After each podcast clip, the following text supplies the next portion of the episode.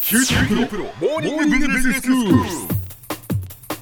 今日の講師は久留米大学の塚崎君吉先生ですよろしくお願いします、はい、よろしくお願いします。先生今日はどういうお話でしょうかはい、今日はですね、最初の数字にとらわれてはいけないという話です。はい例えば教室で、筑後川って50キロより長いと思いますかイエスかノーか紙に書きなさいうんと言って学生に書かせますね。ええでは、筑後川は何キロだと思いますか紙に書きなさいと言って書かせると、まあ、100キロぐらいの数字を答える人が多いんじゃないですかね。ああそうかもしれませんえーまあね、さすがに50キロより長いだろうなとうんうんうんうんいうことでところが別の教室で筑後川って500キロより長いと思いますかイエスかノーか紙に書きなさいでは筑後川は何キロだと思いますか紙に書きなさいというと300キロとかそういう数字を書く人は結構多いんじゃないかと思いますね。ああまあ500キロほどはないだろうと、えーえーえーでも300キロぐらいあるのかなーって、ああこれってどっちも実は同じことを聞かれてるんですよねそうですよね私は別に筑後川は何キロですかって聞いただけですよね。はいでも最初の質問に影響されて最初の教室の学生は短い距離を、まあ、100キロとかを書いて次の教室の学生は300キロとか長いのを書く場合が多いんですよね。本当だ最初の数字に完全にとらわれてまですすね。よね。これは気をつけましょうね ええ実は人間の脳みそって最初に聞いた数字に影響されるようにできているらしいんですね。へでえすから、まあ、この筑後川の話よりもっと不思議な話でええ出席番号を書きなさいっはい、て自分の出席番号を書かせてうん、その後で去年1年間にうん雨が降った回数を書きなさいって言うと出席番号が多い学生ほど大きな数を書くらしいんですよ。へえでこれは本当に全く何の関係もない数字なんですが本当なんかですね不思議ですけ人ど、人間の脳みそってそういうふうにできてるんだっていうことのようですね。えー気をつけないといけないですえね、ー気をつけたいですね。えー次です私が留学してた時、まあ、アメリカに留学してたんですがはいなんかしょっちゅう自動車の割引セールやってるわけですよねほうほうでなんでなのって友達に聞いたわけですうんそしたら定価で売るより定価を1割値上げしてから1割引きで売れる方が売れるん だよと言われてなるほどなと思いましたね。 なのでもう最初から1万ドルで売るつもりのものを1万1000ドルっていう小札をつけとくんだそうです。へーまあ、日本でも1万円の宝石に2万円ですって小札をつけて今日は半額セールで1万円ですよって宣伝するとよく売れると言われてますよねう。んで最初に2万円だと言われると2万円の価値があるような気がしてしまうんでしょ うね。まあそうですね結局やっぱりその割引だとかそのええ半額だとか、ええその元の金額よりも安いよっていうふうに言われると、そうですあよおね得だなって思うっていうことですよねえもともとの値段をやっぱきちんと知らないっていうことですねそうですそうですそうですまあ途上国行くと5ドルの商品に100ドルって商札をつけて売ってる場合よくありますよね、うんで日本人はそれを30ドルまで値切ってすごい儲かった気分になってる人が多いわけですが実は向こうの方がもっとずっと儲かってるということが途上国行くとよくある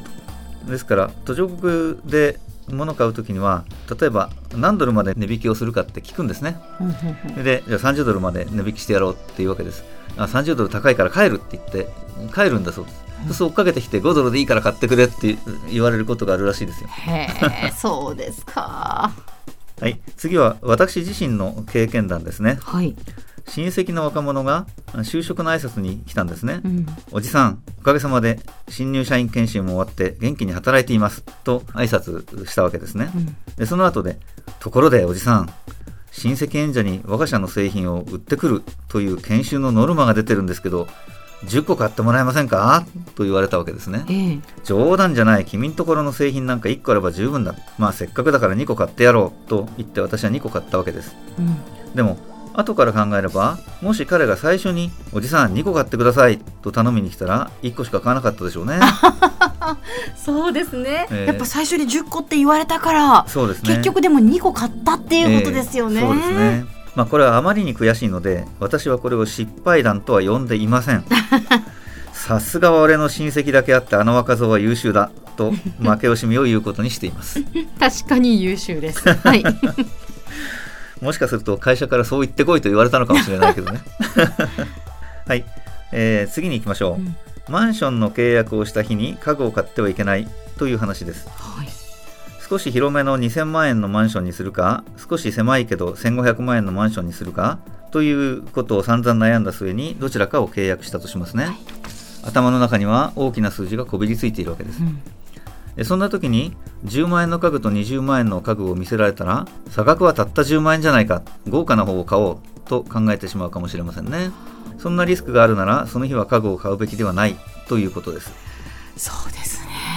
いやわかりますやっぱりこう、ええ家を買うっていう、ええまあ、そういう時に、ええ本当に大きな数字を、ええそのずっと目にするのでそうですねわからなくなってくるんですよね、ええだんだん感だん覚感だん。覚がずれてくるんですねでやっぱ10万20万ぐらいというのは、まあそのぐらいだったらってええええいええそううですねふうにね思っえええてえしまうんですよ。そうだから家に帰って一晩寝て安売りのビールを遠くまで買いに行ったこと などをいろいろ思い出してそれから家具を買いに行くっていうのが正しい買い方のようですよはい。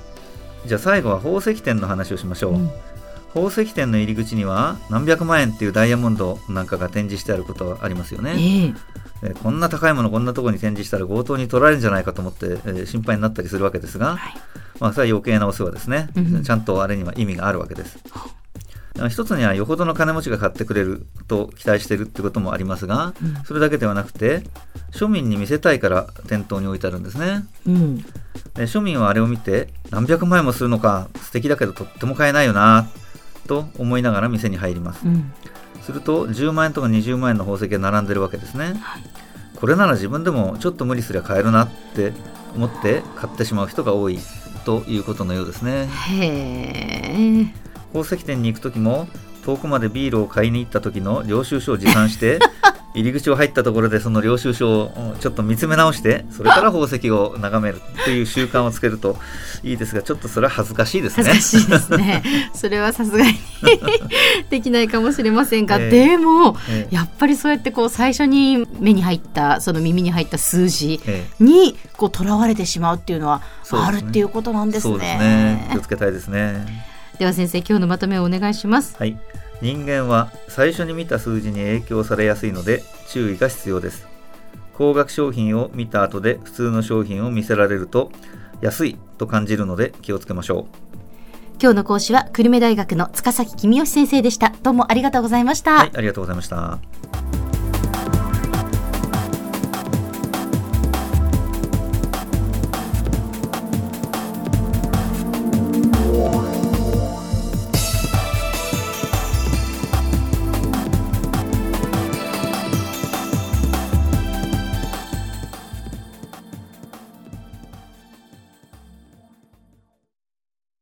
キューティープロは通信ネットワーク、セキュリティ、クラウドなど QT ネットがお届けする ICT サービスです九州中に展開した光ファイバー網を基盤に一番身近なビジネスパートナーとして九州の企業、自治体の皆様をサポートします詳しくは QT プロで検索を